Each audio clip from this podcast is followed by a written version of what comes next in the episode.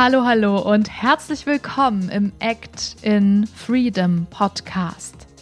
Dein Podcast für die Kunst, fürs Leben und für dich.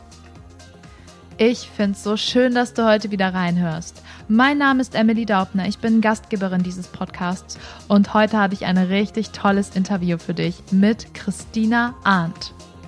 Christina ist Schauspielerin, Künstlerin, Coach und wir sprechen über das Thema, warum Stimme und Körper nicht nur im Schauspiel zusammengehören. Christina hat viel Erfahrung, ganz viel Tipps und Tricks, die sie mit dir teilt. Deswegen solltest du unbedingt reinhören. Und zwar nicht nur, wenn du Schauspieler bist, sondern auch, wenn du jemand bist, der vielleicht vom Menschen spricht, der Stimme und Körper zur Verfügung haben will. Hör rein, los geht's.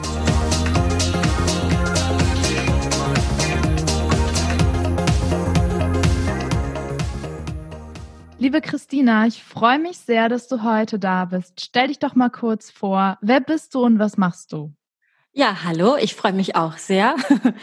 ja, ich bin Christina und also ich erstmal bin ich total aufgeregt. Ich finde es total absurd, selber in einem Podcast zu sein, weil ich selber gerade so viel ähm, Podcast selber höre und mich damit wahnsinnig viel beschäftige, weil ich gerade in einer ganz tollen Umbruchsphase bin. Ähm, ich bin gerade in einer Pädagogikausbildung. Ich äh, fange jetzt eine Sprecherausbildung nochmal an. Ich biete gerade selber Coaching an und bin aber eigentlich gelernte Schauspielerin und komme aus Hamburg, ne? lebe jetzt aber in Berlin.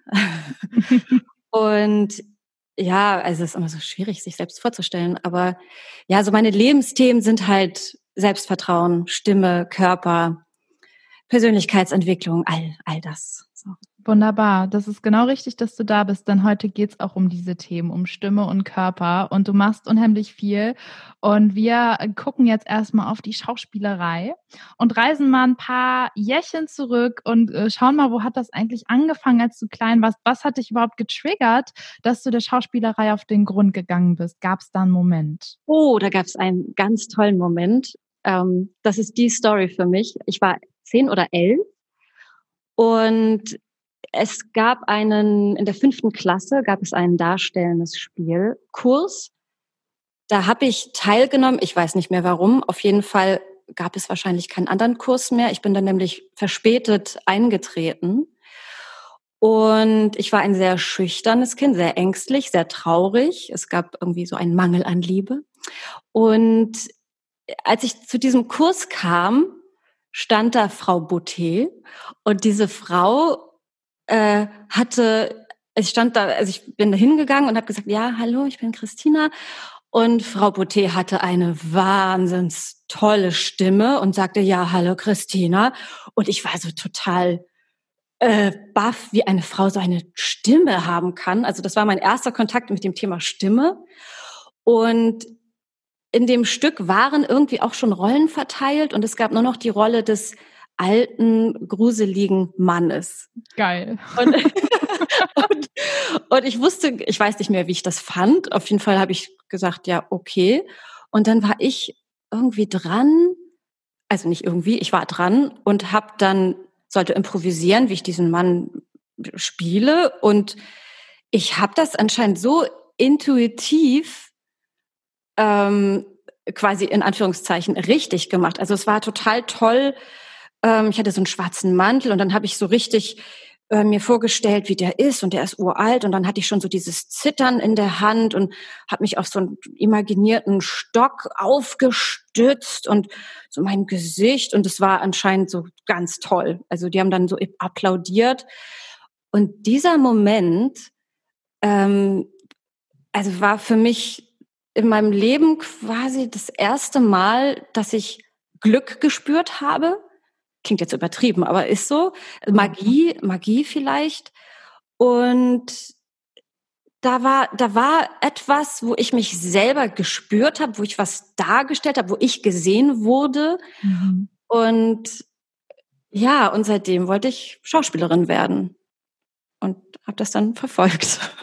Wow, angefangen mit einer tiefen Stimme und einem alten Mann. Ja, genau. genau. Der alte Mann war übrigens stumm.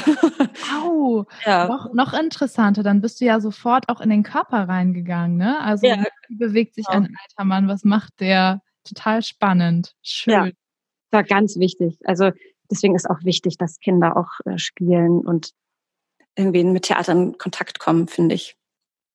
Also für mich war das so ein totales Aha-Erlebnis. Und wie ging das dann für dich weiter? Hast du das deinen Eltern erzählt? Wie haben die reagiert? Also hast du dann gesagt, so, Mama und Papa, ich werde jetzt Schauspielerin. Wie, wie bist du dann nach Hause? Wie ist das weitergegangen? Ähm, nee, weil, also ich kann da ganz gut drüber sprechen, aber ich, äh, es gab halt eine Stiefmutter und meinen Vater und das Verhältnis war nicht so gut. Das habe ich mit mir selbst ausgemacht. Es gab dann eine Aufführung und die, da war meine Stiefmutter und ich war ganz aufgeregt. Ich hatte das erste Mal in meinem Leben Lampenfieber. Und ich weiß noch, dass ich so ein bisschen enttäuscht war von der Reaktion. Also da, das gab's halt immer in meiner Familie damals nicht. So, mhm. es war, war nicht so ganz schön. Aber ist okay. Okay, aber umso wichtiger, dass du es mit dir ausgemacht hast und gesagt hast, ich mache das aber trotzdem, auch wenn ich den Support von außen vielleicht nicht habe. Das ist ja auch das, wo viele junge Künstler dran scheitern, wenn die Eltern sagen, oh, studier doch nochmal was Richtiges, ist brotlose Kunst, kannst ja nichts mit verdienen.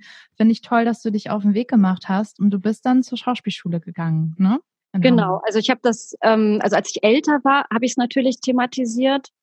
Äh, ich habe nämlich mit 13, 14 angefangen, in Hamburg ähm, in einer Amateurtheatergruppe zu spielen.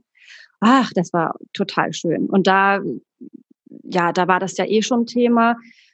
Als ich 14 war, hat mein Vater noch gesagt, ähm, ja, nee, also das kannst du als Hobby machen, aber als Beruf doch nicht. Also diese typischen Aussagen, die, glaube ich, jeder kennt, wenn die Eltern da jetzt nicht so begeistert von sind, die hatten halt auch nicht wirklich so eine Vorstellung, was das bedeutet, ne? Oder was es auch emotional für mich bedeutet hat. Aber diese Zeit in der, in der ähm, Amateurtheatergruppe, das war ganz toll, das hat mich aufgefangen. Ich hatte auch immer Freunde, das war auch sehr wichtig. Und da habe ich immer im Weihnachtsmärchen mitgespielt. Und da haben wir dann Wochen und Monate für geprobt. Also da kannte ich diesen Probenprozess schon. Ah, das mhm. war herrlich, das war wirklich herrlich. Genau, und dann bin ich ähm, auf die Schauspielschule gekommen. Ähm, das war also das erste Vorsprechen war halt ähm, nicht so gut, weil mir da gesagt wurde, ja, deine Stimme ist irgendwie nicht am Körper. Nee, sie hat nicht angebunden gesagt. Sie hat gesagt, sie ist abgetrennt vom Körper. Und ich wusste natürlich nicht, was das bedeutet und war völlig niedergeschlagen und dachte, okay, ich bin ganz schlecht, ich werde niemals Schauspielerin. Das war so ein erstes Down und dann gab es auf meiner Schauspiele, äh, auf meiner Schauspielschule einen intensiv Schauspielkurs, wo man Unterricht bekommen hat. Und die haben mich dann so aufgenommen. Also die haben, glaube ich, vier Leute aufgenommen. Also alle die, die einen wahnsinnigen schnellen Prozess gemacht haben und wo sie gesehen haben, doch, da ist ganz viel Potenzial. Und da hatte ich dann halt ein bisschen Glück. Ich habe es nie an die Hochschulen ähm, nicht geschafft. Ich habe es nie probiert, weil ich eh schon dieses Selbstvertrauen nicht hatte und dachte, naja, okay, wenn ich stimmlich, wenn das alles so schlimm ist, jetzt kann ich froh sein, dass ich da genommen bin, dann ziehe ich das jetzt durch und saug das mit allen, mit, mit kompletten äh, Herzblut auf. So, und dann bin ich halt auf der privaten Schauspielschule geblieben. Ich finde, das ist ja auch immer ein Prozess. Also ich glaube, man hat halt oft das Bild von dem jungen Schauspieler, der auf eine Schule geht, äh, totales Selbstbewusstsein, will alle Rollen spielen, ist total heiß auf die Bühne zu gehen und irgendwo ist das in uns allen drin. Aber natürlich treffen wir erstmal auf uns selbst und es ist ein Prozess, dahin zu kommen, dass du Figuren auch verkörpern kannst und mit dir ins Vertrauen gehst. Und wo lernt man denn, dass Stimme und Körper auch angebunden sind, was das überhaupt heißt, auch Emotionen zuzulassen und von privaten persönlichen Persönlichen irgendwie zu trennen. Und ich finde, dafür sollte eine Schauspielschule Ausbildung auch da sein, damit wir das wirklich lernen und dann in den Beruf damit gehen können. Und natürlich so eine Energie zu haben, grundlegend auf jeden Fall. Ich denke aber, dass man da ganz viel noch den Druck rausnehmen darf, auch bei Hochschulen äh, vorsprechen und ja, es eben nicht darum geht, das alles schon perfekt zu können, sondern es lernen zu dürfen. Mm, absolut.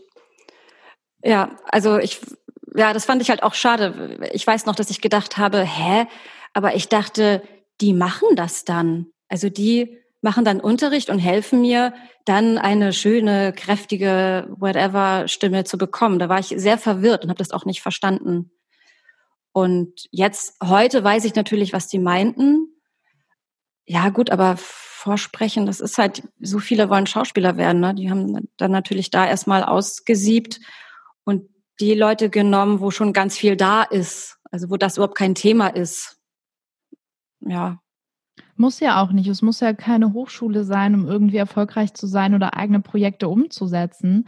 Und mich würde jetzt mal interessieren, als du dann diese Ausbildung begonnen hast, wie hast du das wahrgenommen bei dir selbst, stimmlich und körperlich? Also wie hast du dich überhaupt selbst wahrgenommen? Wie war der Prozess bei dir, dass du irgendwann gesagt hast, okay, jetzt habe ich vielleicht so eine Ahnung, äh, was eine Angebundenheit bedeutet. Magst du uns da mal mitnehmen? ja. Also die Schauspielschulzeit war für mich ähm, ein absolutes Spannungsverhältnis. Einerseits war es total bahnbrechend für mich, weil ich zum ersten Mal so wirklich meinen Körper kennengelernt habe und auch gespürt habe, weil ich, ich hatte wirklich von nichts eine Ahnung. Ich habe nie irgendeinen Sport gemacht oder irgendwie, also nichts, wo ich wirklich gemerkt habe oder wahrgenommen habe, was ist das eigentlich, mein Körper und wer bin ich? Und ähm, ja, und durch dieses stetige Auseinandersetzen mit sich selber, mit dem Körper, mit Stimme, verrückteste Übungen machen, ähm, improvisieren, habe ich das erste Mal so irgendwie mich kennengelernt, mich wahrgenommen. Also körperlich war das bahnbrechend. Stimme war auch immer aber ein Thema. Also es ist ja heute noch mein Thema auch. Deswegen finde ich es auch so spannend. Ähm, das war immer mein Lieblingsfach. Und das Gute war, es wurde da schon zu mir gesagt, ich habe so einen guten Regieblick und ich habe so einen Blick, was andere betraf, weil ich mich, weil ich andere Menschen so spannend finde und da ganz viel sehe und spüre. Und bei mir selber war ich aber immer noch so, war ich mir immer noch nicht so wirklich, also mir war nicht wirklich alles bewusst, mhm. also was ich kann, was ich nicht kann. Und man lernt ja auch neu zu atmen. Thema Atem fand ich total verwirrend, weil alle dann irgendwie gucken sollten auf den Atem und aber ohne den zu forcieren. Das war totale Verwirrung. Und es wurde langsam besser. Und die andere Seite des Spannungsverhältnisses war halt dieses Thema gut sein müssen, in Anführungszeichen gut sein müssen, was natürlich nicht sehr förderlich ist, wenn man eh nicht ein so krasses Selbstvertrauen hat, im wahrsten Sinne des Wortes. Ähm, das, war natürlich, das, das war natürlich ein neuer Stress. Ähm, ja, und das, ich war immer dann gut, wenn ich frei war. Deswegen würde ich sagen, ähm, ja, ich, also ich glaube, es gibt keine schlechten Schauspieler, sondern blockierte Schauspieler. Das hat irgendjemand auch ähm, gesagt in einem Buch. Ich glaube, Richard Blank oder so, weiß ich jetzt gerade nicht mehr. Aber das hat sehr resoniert, weil das ist bei mir definitiv so gewesen. Und ich war immer gut, wenn ich frei war. Und frei war ich, wenn irgendwie der Knopf umgeschaltet wurde bei mir. Dann wurde gesagt, ich bin brillant und frei. Und dann hatte ich natürlich auch eine freie Stimme. Da musste ich mir dann keine Gedanken drüber machen. Und ansonsten wurde immer gesagt, also mein Sprechlehrer hat mich einmal so nachgemacht und weil ich wie ein kleines Mädchen sprechen würde, weil ich dann, ich glaube, ich war nur in der Kopfstimme, ich war sehr hauchig, ich hatte keinen richtigen Stimmbandschluss. Ähm, und ich wusste auch nicht, was das bedeutet. Ich dachte, hä, wieso rede ich wie ein kleines Mädchen? Ich rede doch, ich rede doch ganz normal. So, also ja, und dann habe ich alles aufgesaugt, was ging. Also wir waren immer für ein Euro im Taliertheater in Hamburg. Und das war, das war so toll. Und da dachte ich immer, ja, so will ich klingen, das will ich können. Und ja, habe das alles, ja, habe das wie gesagt alles aufgesaugt und war immer in diesem in diesem Spannungsverhältnis. So bin da so bei dir. Das waren auch echt meine Themen, dass man irgendwie erstmal wusste, ah, okay, da ist ein Körper, da ist ein Arm, den kann ich ja, ja auch bewegen, auch getrennt vom Rest des Körpers. Ja, genau. Und Stimme, also Thema, äh, ich fand das auch immer super, super spannend, als das erste Mal der Atem kam und in die Bauchatmung geatmet werden sollte, war so, hä, das geht ja gar nicht. Habe ich nur ja. oben geatmet und dementsprechend war die Stimme auch oben. Und ich weiß genau, wie du dich gefühlt hast. hä, wieso, wieso soll ich jetzt tiefer reden? Man redet ja normal und weiß überhaupt nicht, was tiefer bedeutet. Und ich glaube, da ist eben eine permanente Überforderung mit ganz verschiedenen Themen, weil Schauspiel ist eben nicht nur, ich mache irgendwie eine Figur nach, sondern du achtest auf Körper, auf Atem, auf Emotionen, auf Gedanken, ähm, auf den Spielpartner, auf den Raum. Also du musst auf so, so viele Dinge gleichzeitig achten und mir sind bestimmt immer zwei, drei weggerutscht, weil ich das nicht am Anfang in der Ausbildung hinbekommen habe. Oder eben, wie du sagst, so Sternmomente, brillante Momente, da hat das einfach intuitiv geklappt. Ja, dann ist alles, dann fügt sich alles, ne? Genau. Ja, das kann man ja auch nicht bewusst alles zusammenbringen. Das ist ja alles jeweils ein wahnsinniger Prozess, der ja auch für Jahre dauert. Und nicht umsonst sagt man ja auch, dass man erst nach 10 bis 20 Jahren wirklich Schauspieler oder Schauspielerin ist. Finde ich auch immer interessant. Also das merke ich auch. Je älter man wird, desto, ah, irgendwann werden die Dinge selbstverständlich, weil der Körper lernt ja auch. Und der Körper ist auch in einem stetigen Prozess. Ja, und ja. der Atem sowieso, genau. Also wenn der, wenn der Atem ähm, fließt, dann kann auch alles andere fließen wie man so schön sagt. Schön, schön, gesagt, ja, schön gesagt. Ich glaube, es ist auch die Erfahrung, die wir sammeln, die dann Rollen anfüttern können, dass man eben nicht als, also ich habe das gemerkt, als junge Schauspielerin konnte ich halt nicht so krasse Rollen spielen, wo es wirklich um Leben und Tod geht, irgendwie Iphigenia auf Tauris oder so, ne, mhm. äh, die dann geopfert werden soll. Also so, das musst du halt irgendwie, du brauchst ja irgendwelche Bilder, mit denen du das füttern kannst und dann ist man immer mit so vielen Themen beschäftigt. Herrlich. Also ich glaube, die Schauspielausbildung bringt sehr viele Menschen erstmal in so ein Gedankenchaos und in eine Überforderung, wie gesagt, aber kann eben auch ganz viel Potenzial freisetzen für Wachstum. Absolut. Und auch für Leute, die nicht Schauspieler werden wollen, ist mhm. dieser, ähm, dieses Training in allen Facetten auch wahnsinnig hilfreich. So. Deswegen. Ja. Und ähm, wie ging es für dich weiter? Du hast ja vorhin gesagt, du bist immer für ein Euro ins Talier gegangen. Bei mir waren es 2,50 by the way. Das ist teurer geworden, so eine Frechheit. Also auch noch sportbillig, ich will mich gar nicht beschweren. Aber du warst doch am Talier-Theater. Äh, magst du davon mal kurz erzählen? ja, es war ein Stück. Und ja, das war sehr, sehr aufregend, weil es, ähm, ich glaube, es war mein zweites Stück. Und heute denke ich, ja, das ist toll, weil ich vorsprechen musste und äh, Andreas Kringburg mich wegen des Vorsprechens auch genommen hat. Und da war Stimme auch erst gar kein Thema beim Vorsprechen. Da war ich auch gut vorbereitet. Und ich kam, ach, das war ein Wahnsinn. Also es hat zwei Wochen gedauert, bis ich das überhaupt erfahren habe. Ich war die ganze Zeit in einer Warteposition. Oh. Und dann war ich alleine auf der Straße und dann habe ich diesen Anruf bekommen und dann habe ich gebrüllt vor Freude. Und ich sollte zuerst für den Chor ähm, sein. Also das war ein, es war Hexenjagd und die Mädels wurden quasi chorisch ähm, inszeniert. Und da wurde ganz viel körperlich gearbeitet. Das war ganz toll. Für mich war wahnsinnig, äh, wahnsinnig neu. Da sitzen erstmal alle und trinken so zwei Stunden Kaffee und reden. Und das kannte ich halt überhaupt nicht, weil auf der Schauspielschule habe ich gelernt, man macht sich warm und äh, ich, ich, äh, ich krampf mich ein und, und so und dann bin ich hot und dann kann sofort losgehen. Und dann war das erstmal alles so bum, bum, bum, Kaffee, noch ein Kaffee, quatschen. Das hat mich total überfordert. Dann hat mich natürlich auch überfordert. Ich kannte ja alle und es war fast das ganze Ensemble, weil es halt äh, chorisch inszeniert war. Und ich war die kleine Chris, die da irgendwie von so einer Privatschule kam, mittendrin. Und während der Proben habe ich dann die Rolle Mary Warren bekommen. Das war auch aufregend. Da habe ich dann innerhalb von einer Nacht den ganzen Text gelernt, weil ich das einen Tag vor der ersten Probe mit Mary Warren erfahren habe. Geil. Hätte ich, ja, hätte ich, das bin so typisch ich, ne? Oh, okay, okay, Vorbereitung ist alles. Das hätte ich natürlich nicht machen brauchen.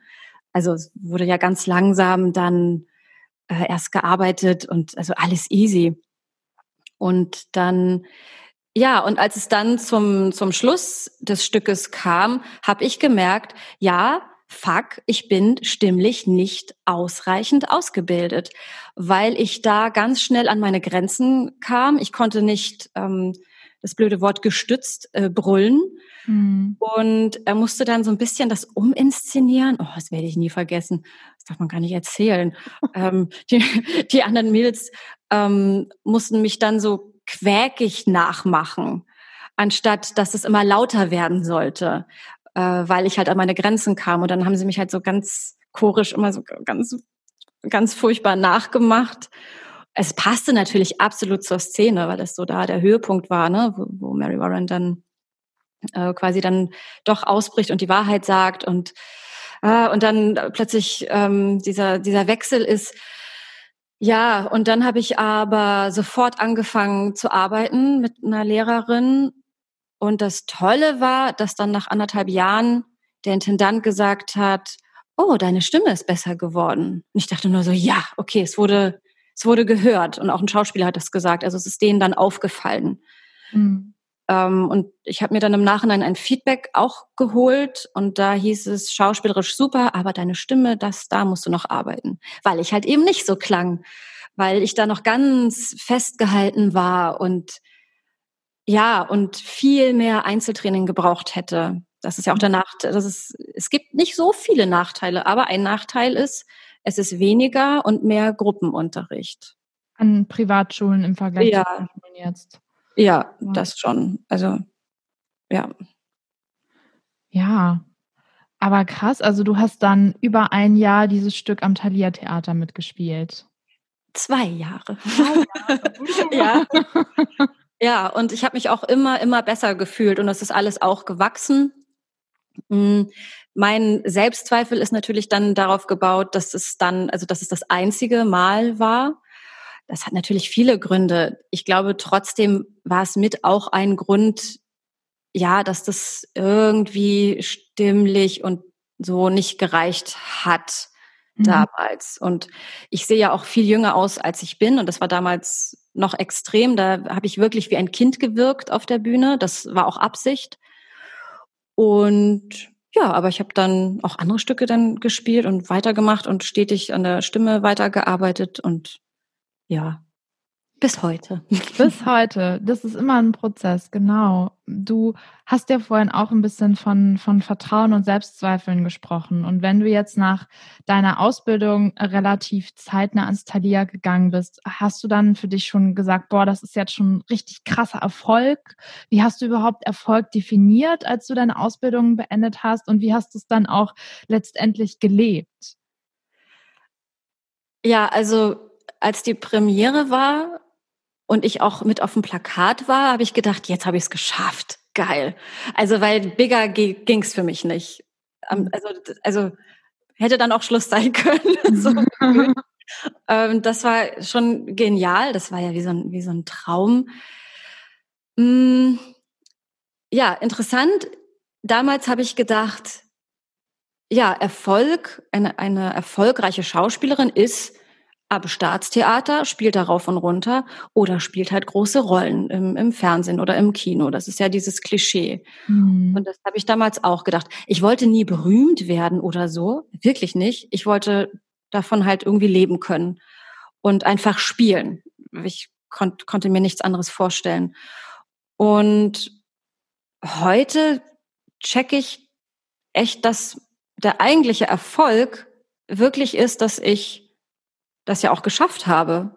Also ich habe jetzt all die Jahre seitdem ähm, ein bis drei Stücke jedes Jahr gespielt. Und das geht ja auch noch schlimmer. Also anderen geht's auch ja. noch schlechter. Also schlechter geht immer, schlimmer geht immer, ähm, besser geht immer. Aber das ist für mich dadurch, dass ich selbst so oft mein eigenes Hindernis war, habe ich das, habe ich das schon ganz schön geschafft. Also trotz Ängste, trotz Selbstzweifel, ähm, trotz Stimmthema, mh, mm, trotz Privatschulkomplex so ein bisschen auch, habe ich das alles Schritt, äh, Schritt für Schritt geschafft. Und das ist tatsächlich für mich totaler Erfolg. Also ich, ja, ich bin, ich würde sagen, ich war innerlich erfolgreich. Schön. Ich ja. glaube eben auch, Erfolg ist eben nicht, dass du sagst, boah, so viele Besucher waren in meinem Kinofilm oder ich habe mit dem und dem tollen Schauspieler, den ja alle kennt, zusammengearbeitet, sondern dass man einfach dranbleibt und weitermacht. Und das kann in einem kleinen Rahmen sein, das kann in einem größeren Rahmen sein. Aber ich glaube, dass du selber merkst, boah, ich entwickle mich, ich fange an zu wachsen, ich äh, lerne neue Skills dazu. Und das macht für mich auch viel mehr Erfolg aus als eben diese großen Dinge, auf die alle warten und nach denen immer gefragt wird. Und du hast ja am Anfang auch gesagt, du bist nicht nur Schauspieler, du bist auch Coach, du machst ganz, hast noch ganz eigene Sachen entwickelt. Und da würde ich gerne mal ein bisschen mit, mit dir reingucken. Also was kam denn da noch dazu? Ähm, wie bist du da hingekommen zu sagen, hey, ich will irgendwie auch mal ja, als Coach arbeiten, anderen Leuten helfen, was zurückgeben. Hat das damals schon auf der Schauspielschule angefangen, wo du gemerkt hast, boah, du hast irgendwie einen guten Blick auf andere? Das hat da angefangen und ich habe immer äh, auch anderen Kollegen oder Mitschülern heimlich geholfen. Da hatte ich so einige Male, ähm, also wir hatten einen Rollenlehrer, der war sehr, sehr streng und und die eine Mitschülerin hatte wahnsinnige Probleme, die, die konnte die, das war so eine Monologarbeit und sie konnte das nicht knacken und äh, ganz schlechtes Feedback und ganz streng. Und dann haben wir zusammen heimlich äh, zwei Stunden lang irgendwie gearbeitet. Und ich weiß nicht, wie ich das damals gemacht habe. Ich habe es immer intuitiv gemacht. Ich habe dann was gesehen und dann was gesagt. Dann hat sie es anders gemacht. Und dann wurde das abends nochmal gezeigt und dann war das ja ein, ein grandioser, ähm, wie sagt man, Sprung, also ein grandioser Sprung und toll, da ist ja ganz viel passiert und das, ich hatte immer ganz viele Ideen. Ich habe auch schon unbewusst dann mit V-Effekten gearbeitet, also mit ähm, Verfremdungseffekten gearbeitet und gesagt, ja, du könntest da doch jetzt mal so ein Loop machen, also dass das immer wiederholt ist, als äh, wiederholt wird, als wir so Performances äh, machen mussten. Und ähm, ich habe das aber nie bewusst verfolgt, weil ja in meinem Kopf fest war, Schauspielerin. Ich will Schauspielerin werden, nichts anderes und das will ich erstmal schaffen. Abgesehen davon habe ich auch immer gedacht, ja, nee, wen soll ich denn äh, coachen? Ich war ja nur auf der Privatschule. Also es war immer ein ganz schlimmes Mindset in mir drin. Und ja, und wollte selber erstmal ganz viel Erfahrungen machen und spielen, weil Coach kann sich jeder nennen. Es gibt auch viele schlechte Coaches und äh, das ist ja auch dieses berühmte Thema, ne? Jeder kann coachen, sich Coach nennen und ja, und ich habe immer gedacht, was habe ich jetzt für, für, was habe ich vorzuweisen? Warum soll sich jemand von mir coachen lassen? und habe aber trotzdem immer Kollegen und Freunden geholfen. Also es ist ja auch immer noch so, dass die mich nebenbei, dann schicken die mir was für ein E-Casting und dann sage ich, ah, hier und da und hier und mm. Und dann machen sie es nochmal und dann super, dann schicken sie es ab und kriegen auch gutes Feedback. Und irgendwie habe ich jetzt, wo ich jetzt ja auch etwas desillusioniert bin von der Schauspielbranche, ähm, gemerkt, so, boah, irgendwie macht mir das aber so Spaß, jetzt bin ich doch jetzt auch schon älter und jetzt sind irgendwie 14 Jahre um, jetzt vielleicht jetzt doch mal sich trauen. Und ich habe selber einen eigenen Coach für mein Mindset ähm, mir geholt. Also was heißt mir geholt? Der ist mir zugeflogen quasi mit ganz viel Glück. Und da ist ganz viel passiert. Also kann ich jedem empfehlen. Ähm, ich musste da meine innere Kritikerin visualisieren und ähm, seitdem bin ich, also da ja, bin ich ganz frei und es gab so einen Aha-Effekt, dass ich das jetzt einfach angehe und langsam anfange. Und ich helfe natürlich nur da, wo ich auch weiß, ja, da habe ich selber Erfahrung. Mhm. Wenn jemand sich mit Stress auskennt, dann bin ich das. Und für Thema Stimme ist ja ganz wichtig Entspannung, Entspannung, Atem, Atem. Und das kann ich auch weitergeben. Also ich mache jetzt nicht alles. Ich, ich gucke da, wo ich weiß, ja, da weiß ich sofort, da kann ich helfen und das mache ich dann auch. Also ich habe jetzt so ein, so ein Programm entwickelt, Wellness für die Stimme. Also so alles mit Stress, Stress lass nach, also Stress lass nach beim E-Casting, Stress lass nach ähm, bei der Stimme. Ähm, Rollenarbeit traue ich mir auch zu. Und genau, das ist jetzt ach, das ist ganz toll. Das ist, äh, macht mir total Spaß. Und ich bin auch, äh, ich fange jetzt auch eine Sprecherausbildung an, weil ich halt weiter noch weiter lernen will. Das ist auch total schön. Und diese Theaterpädagogik-Ausbildung hilft mir auch wahnsinnig. Also da werde ich nächstes Jahr erstmal zertifizierte Spielleiterin sein und merke aber, ja, aber das Coaching, das ist mehr mein Ding. Gerade diese Verbindung von intuitiv arbeiten, aber auch mit Tools wissen, was man macht. Äh, ja, das ist Mega schön. Das ist auch ein tolles Beispiel, finde ich, wenn du halt selber weißt, Stimme war immer irgendwie ein Thema von dir, ne? Dass du eben klar weißt, okay, äh, wo sind da die Probleme? Wie geht man das an? Und deswegen sind nämlich die, die selber damit zu tun haben, meistens die besten Coaches, als die, die halt dann sagen, ja, ich kann das coachen und das und das und das.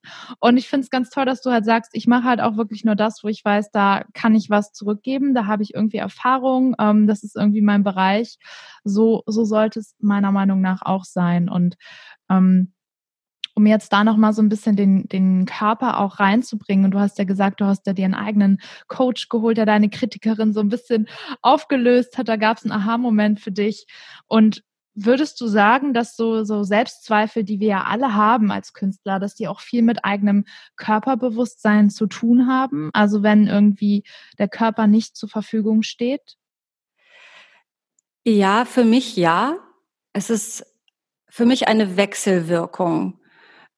Ähm, ich, ich glaube, das bedingt sich, weil habe ich extreme Selbstzweifel, ziehe ich mich ja quasi zusammen, werde eng, vernachlässige meinen Körper oder beziehungsweise, wenn nicht unbedingt, dann ist es mir trotzdem anzusehen. Mhm. Ähm, weil kein selbstbewusster Mensch also was wir jetzt unter selbstbewusst verstehen, ne, so groß und ähm, klar und ohne Ängste, ähm, hat, kein klar, hat keine klare, offene Körpersprache. Also habe ich jetzt noch nicht gesehen. So, ähm, es sei denn, er ist natürlich Schauspieler und äh, spielt seine Rolle, die ihn ja auch irgendwie schützt.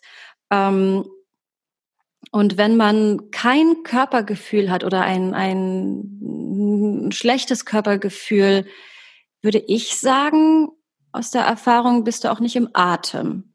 Und wenn du nicht im Atem bist, bist du ja auch nicht mit dir angebunden.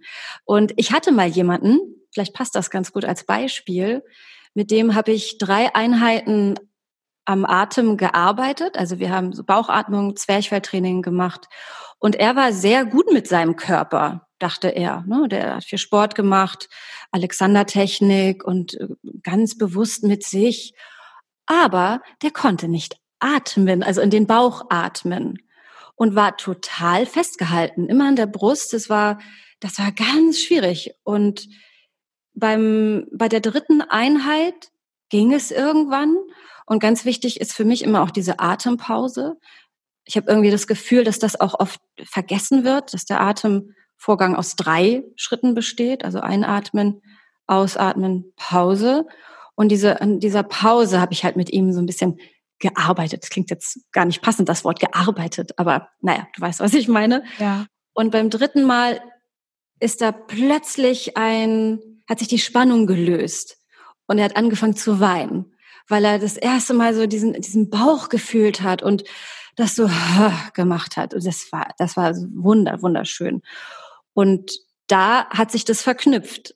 Und seitdem geht's ihm auch besser und es war auch für ihn ein Aha-Moment und er ist dann so ganz anders auch ähm, durch die Stadt gelaufen. Also da hat sich, das hat sich dann doch auf die ähm, Selbstzweifel daraufhin bezogen auch ähm, ja äh, verändert. Und wenn mir das alles nicht bewusst ist, kann ich das auch nicht verändern. Man kann natürlich auch von außen nach innen, also erst an den Selbstzweifeln arbeiten und dann verändert sich der Körper dadurch. Das ist bei mir zum Beispiel passiert durch meine Visualisierung meiner Selbstzweifel oder meiner Kritikerin. Die, die sollte ich visualisieren und das war ein wahnsinniger Prozess und dann sollte ich ihr einen Namen geben. Das ist übrigens Frau Rottenmeier, das dürft ihr jetzt wissen. und das ähm, nimmt den Spuk auch so und diese Schwere und es hat ja auch so was Verspieltes, dass ich ganz oft weiß, äh, das ist wieder hier Frau Rottenmeier, ne? Ja, du gehst mal jetzt schön auf die Couch und ruhst dich aus und durch diesen Aha-Effekt hat mich das total befreit und seitdem bin ich total fit und habe ganz viel Energie in meinem Körper. Also so oder so rum ähm, ist da eine, eine Wechselwirkung für mich. Mm, es gibt noch ähm, die Power Pose, kennst du die? Von, von Amy Cuddy, diese, diese Sozialpsychologin, die hat doch so eine Studie gemacht, wo Leute ähm, vor einem stressigen Vortrag zwei Minuten lang in Powerposen äh, sich begeben, also so Superman oder diese Hände in die Hüften und das auch wirklich, wirklich ernsthaft machen, atmen. Und es ist dann nachgewiesen worden, dass die weniger das Cortisolhormon, also weniger Stress im Körper hatten und mehr Testosteron. Und je mehr Testosteron du hast, desto mächtiger und cooler fühlst du dich natürlich. Und das fand ich ganz spannend. Und das, das finde ich auch so ein perfektes Beispiel dafür. Ne? Du kannst von innen nach außen oder umgekehrt ähm, arbeiten. Absolut. Also da hast du jetzt richtig viel tolle Beispiele gebracht, warum nämlich Körper und Stimme sehr wohl äh, zusammengehören und sich immer bedingen. Also ich glaube, was viele mhm. auch aus dem Alltag kennen, ist irgendwie, wenn man Stress oder Angst hat, dass sich alles irgendwie zuzieht. Also bei jedem natürlich anders und dass die Stimme automatisch hochrutscht, zittrig ja. wird, dass wir nicht atmen. Also ich denke, da kann jeder, der jetzt zugehört hat, bestimmt ein Beispiel für sich finden. Und eh, ob du jetzt einen Weg findest, eben von außen nach innen, dass du sagst, ich arbeite erstmal am Körper, ich versuche da was zu lösen oder eben über das Mindset, über die Selbstzweifel. So oder so wirst du bestimmt einen Weg finden, wo irgendwann die beiden Dinge aufeinandertreffen und äh, dann zusammen funktionieren können. Ja. Toll, dass du das nochmal so jetzt mit vielen Beispielen angefüttert hast. Ja, sehr gerne. Ja. schön. Ähm, Finde das gerade richtig bereichernd. Und ich würde ganz gerne, jetzt wo wir schon so, so auch darüber gesprochen haben, von dir vielleicht nochmal so ein paar Tipps hören, wie wir dann jetzt vielleicht in eine selbstbewusste Stimme kommen können. Nehmen wir mal an, du bist Künstler, du hast gleich ein Casting oder auch kein Künstler, du hast vielleicht ein Gespräch vor deinen Arbeitskollegen oder äh, irgendwas, wo du deine Stimme nutzen musst. Hast du da Tipps, die die Zuhörer anwenden können, vielleicht auch unmittelbar vorher? Ich habe tausend Tipps. Wie viele äh, ähm, ja, also erstmal würde ich sagen, selbstbewusste Stimme würde ich jetzt sagen, gibt's in dem Sinne nicht. Aber wenn du jetzt im wahrsten Sinne des Wortes meinst, also sich der Stimme selbstbewusst sein, dann natürlich ja. Ähm, und das fängt ja erstmal an, dass man sich auch wirklich mit seiner Stimme auseinandersetzt und mit seinem Atem, weil Atem ist ja auch Stimme. Und wir verstehen ja, glaube ich, unter einer, unter einer selbstbewussten Stimme oft erstmal eine tiefe, klare Stimme, warm und es resoniert alles, ne, so. Und mh, mm, ja, also um aber sich selbst bewusst zu werden, genau, sich selbst auch erstmal hören lernen. Ne? Das kennen ja ganz viele, dass man sich ganz schrecklich findet, wenn man sich hört. Ähm, das ist auch so ein Gewöhnungsding, würde ich sagen. Aber ähm, ich kann dir mal drei Übungen sagen. Gerne. Und eine Bonus, Mini-Bonusübung. Yay. Für den Herbst. äh, genau. Also ich würde, genau, als erstes natürlich beim Atem anfangen. Und wie gesagt, bei dieser Zwerchfell-Atemübung, äh, Bauchübung, weil das kennen natürlich jetzt zwar alle Schauspieler und, und, und Sprecher und so weiter, aber ich finde diese Übung eben nicht abgelutscht oder irgendwie boring, weil das immer wieder um Achtsamkeit geht und auch um Regeneration tatsächlich. Ähm, weil du kannst damit auch Spannung abbauen, ähm, deine Achtsamkeit schulen. Und das ist, indem du dich erstmal auf den Boden legst. Also ich würde jetzt BBB sagen als ähm, Erinnerungsstütze. Und wirklich die Hände auf dem Bauch und dir vorstellst, da ist ein Wasserball drauf. Und mit jedem Ausatmen wird dieser Wasserball aufgeblasen und das erstmal eine ganze Weile machen und gucken, wie, wie gut kann ich in diesem Bauch atmen und wann will der Körper vor allem selbst wieder einatmen. Und einatmen heißt auch nicht, das irgendwie so einziehen den Atem, sondern gern ein entspanntes, geräuschloses ähm, Atem reinfallen lassen. Das finde ich ganz wichtig. Mhm. Und dann, um das Zwerchfell zu trainieren, was ja quasi veraltet die Atemstütze ist, also damit du lang, lange ähm, sprechen kannst oder einen langen Ton halten kannst, hm, würde ich jetzt erstmal auf dem F wie Feuer, wie ein Lichtstrahl, der dann aus dem Bauch nach oben oder aus deinem Mund nach oben geht, ganz gleichmäßig auf und dann loslassen. Und dann fällt der Atem wieder rein und das ein paar Male und von dem stimmlosen F dann ins stimmhafte w gehen. Das ist super für die ähm, Brustresonanz. Man kann es auch mit dem S machen, das ist auch nochmal speziell fürs, ähm, fürs Zwerchfell. Und da passiert schon ganz viel. Also wenn ich das fünf Minuten mache, dann, dann komme ich schon richtig runter. Und dann kann man, das ist auch eine super quick Einsprechübung für Schauspieler oder Menschen, die auf die Bühne müssen. Ähm, die ist von Barbara Maria Bernhardt, heißt der Clown. Wenn man Clowns hasst, kannst du dir auch einen sprechenden Charlie Chaplin vorstellen. Finde ich mal ganz toll, weil da weiß man ja nicht, wie der klingen würde. Ähm, und du stellst dir vor, du bist jetzt ein Clown oder der Charlie Chaplin, du hast diese schweren, großen Schuhe an und stehst schön verwurzelt mit der Erde. Und dieser Clown begrüßt sein Publikum, indem er seinen Hut zückt und du sagst Hallo, aber mit geschlossenen Lippen. Also hm, hm, und dann kann man damit so ein bisschen rumspielen. Also alle Resonanzen im, im Kopf, die Maske, wie man so schön sagt, ähm, erfahren. Hm, und dann ein Halli-Hallo, also hm, nur aufpassen, dass es natürlich nicht nach hinten geht im, im, im Hals. Ähm, schön, der Kiefer geht schön mit, die Zunge ist schön tätig und immer so ein bisschen nach vorne in die, in die Resonanz, ne? so zwischen Augen, Nase, da so ein bisschen mit rumspielen, ein paar Minuten. Und das macht auch schon, schon ganz viel, dass man so ein bisschen runterkommt und ähm, es macht den Schleim weg. Das hm ist ja eh immer super.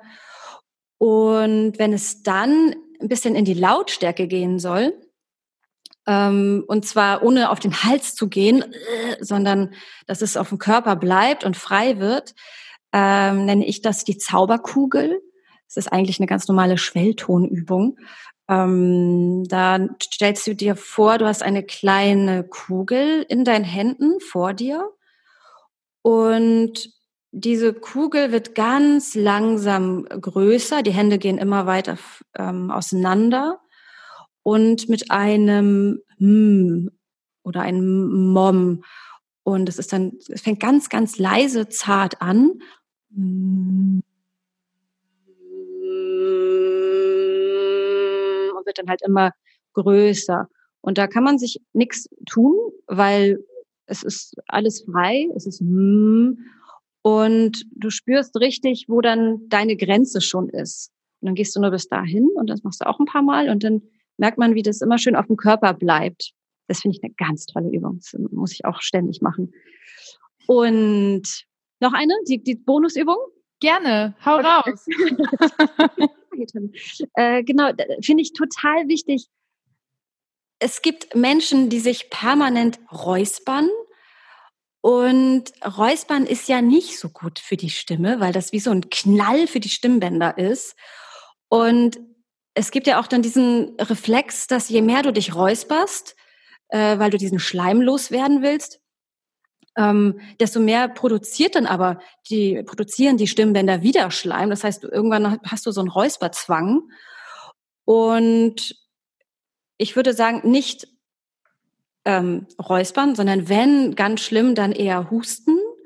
Und wenn man diesen richtigen Frosch im Hals hat, äh, kriegt man den super mit, äh, mit, kriegt, wenn man einen richtigen Frosch im Hals hat, kriegt man den super weg, indem du deine flache Hand auf deine Brust legst und dann so ein bisschen klopfst und auf das schöne M, das ist unser Zauberbuchstabe, M, ein paar Mal das machst und du kannst auch mit den Tonhöhen spielen und dann merkt man nämlich, ähm, an welcher Stelle ungefähr der Schleim sitzt. Also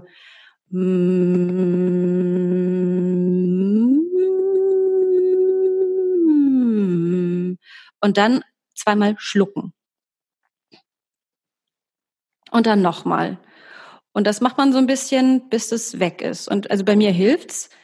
Ähm, jemanden, den ich das auch gezeigt habe, der hat's auch geholfen. Also müsst ihr dann mal sagen, ob euch das geholfen hat. Und du natürlich. Ja, gut. Also ich nehme die Übungen alle in mein eigenes Repertoire auf. Ich habe eben ganz genau zugehört. Ein paar kannte ich natürlich, aber trotzdem, ich finde es immer schön, auch äh, auch an alle Schauspieler, Künstler, die jetzt hier zuhören und denken, naja, sprechen, klar, das mache ich sowieso die ganze Zeit. Ich glaube, es ist immer gut, sich immer wieder dran zu erinnern und man wird auch irgendwann nachlässig, wenn du da irgendwie jeden Tag auf der Bühne bist, äh, im positivsten äh, Fall, dass du dann irgendwann einfach sagst, ja, ich bin ja jetzt im Training, ich mache das einfach, aber die Stimme ist eben auch etwas, was immer wieder gepflegt werden will und gerade so ein Frosch im Hals, den wir bestimmt auch mal haben, jetzt gerade wo es kälter wird, das ist bestimmt eine, eine wichtige, schöne Übung, die wir anwenden können.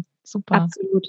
Also ich sehe auch in all den Jahren, ähm, wenn ich auf der Bühne war, wie viele ja auch einfach auf die Bühne gehen und sagen, nee, aufwärmen brauche ich nicht, ist alles Quatsch, alles Kopfsache. Also und ich wurde dann schräg angeguckt, wenn ich so ein bisschen brrr oder mm gemacht habe, um den Schleim so ein bisschen wegzukriegen. Dabei ist das einfach verdammt wichtig, weil nicht umsonst sind bei so vielen Lokopäden irgendwann die ganzen Schauspieler, die äh, mit ihren Stimmschäden und Knütchen auf den Stimmen. Ne? Also es ist, ja, muss jeder für sich selber natürlich gucken, aber Stimmhygiene ist halt auch wichtig. Ja, also ich glaube, man kann jetzt abschließend wirklich sagen, ihr Lieben, nehmt euch einfach da die Zeit, äh, auf euch zu gucken. Und wenn ihr jetzt irgendwie vorher ein, ein ordentliches Aufwärmen braucht, dann macht das einfach oder probiert es mal zwischendurch aus. Atmung ist für alle wichtig, nicht nur für Künstler oder Menschen, die viel mit Stimme arbeiten, sondern das beeinflusst uns jeden Tag im Alltag bei allem, was wir so machen. Und ich bin jetzt ganz, ganz froh, dass du hier warst, liebe Christina. Wir sind schon am Ende des Interviews. Ja. Du hast schon, du hast so, so viele tolle und wichtige Sachen gesagt. Und ich glaube, es ist wirklich klar geworden, warum Stimme und Körper jetzt wirklich zusammengehören im Schauspiel, aber auch im alltäglichen Leben. Und jetzt ähm, sage ich einfach nur vielen lieben Dank und ähm, kannst du, magst du zum Abschluss noch sagen, wo die Zuhörer dich finden können, wenn sie jetzt vielleicht mit dir zusammenarbeiten wollen, wenn sie dich vielleicht für ihre Projekte einspannen wollen? Wo findet man dich? Äh, ich, also ich habe eine Webseite, christina-arndt.com und ich bin auf Instagram, das liebe ich sehr, äh, christina-arndt-actress. Ja, genau. Okay. Ja. Das findet ihr auf jeden Fall auch nochmal in den Show Notes, dass ihr das auf jeden Fall nicht überseht. Uh, Dann, ähm,